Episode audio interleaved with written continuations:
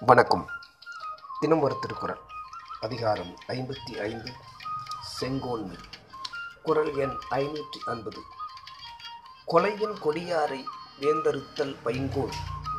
கலைகட்டதனோடு நேர். பொருள். கொலை பாதகர்களை அரசன் தண்டனை அளித்து கொலை செய்து மக்களை காப்பது. நல்ல பயிரை வளர்ப்பதற்காக கடனியிலிருந்து களையை பிடுங்கி எறிவது போலாகும். விளக்கம்.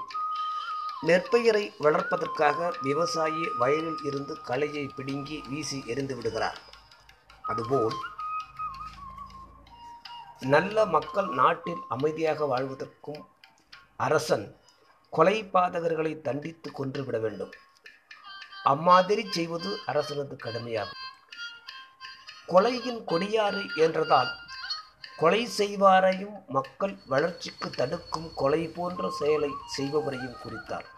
ஒருத்தல் என்பதால் அபராதம் சிறை முதலிய தண்டனைகளையும் வேலை வாங்கல் விலக்குதல் முதலிய தண்டனைகளையும் உள்ளடக்கினார். நன்றி.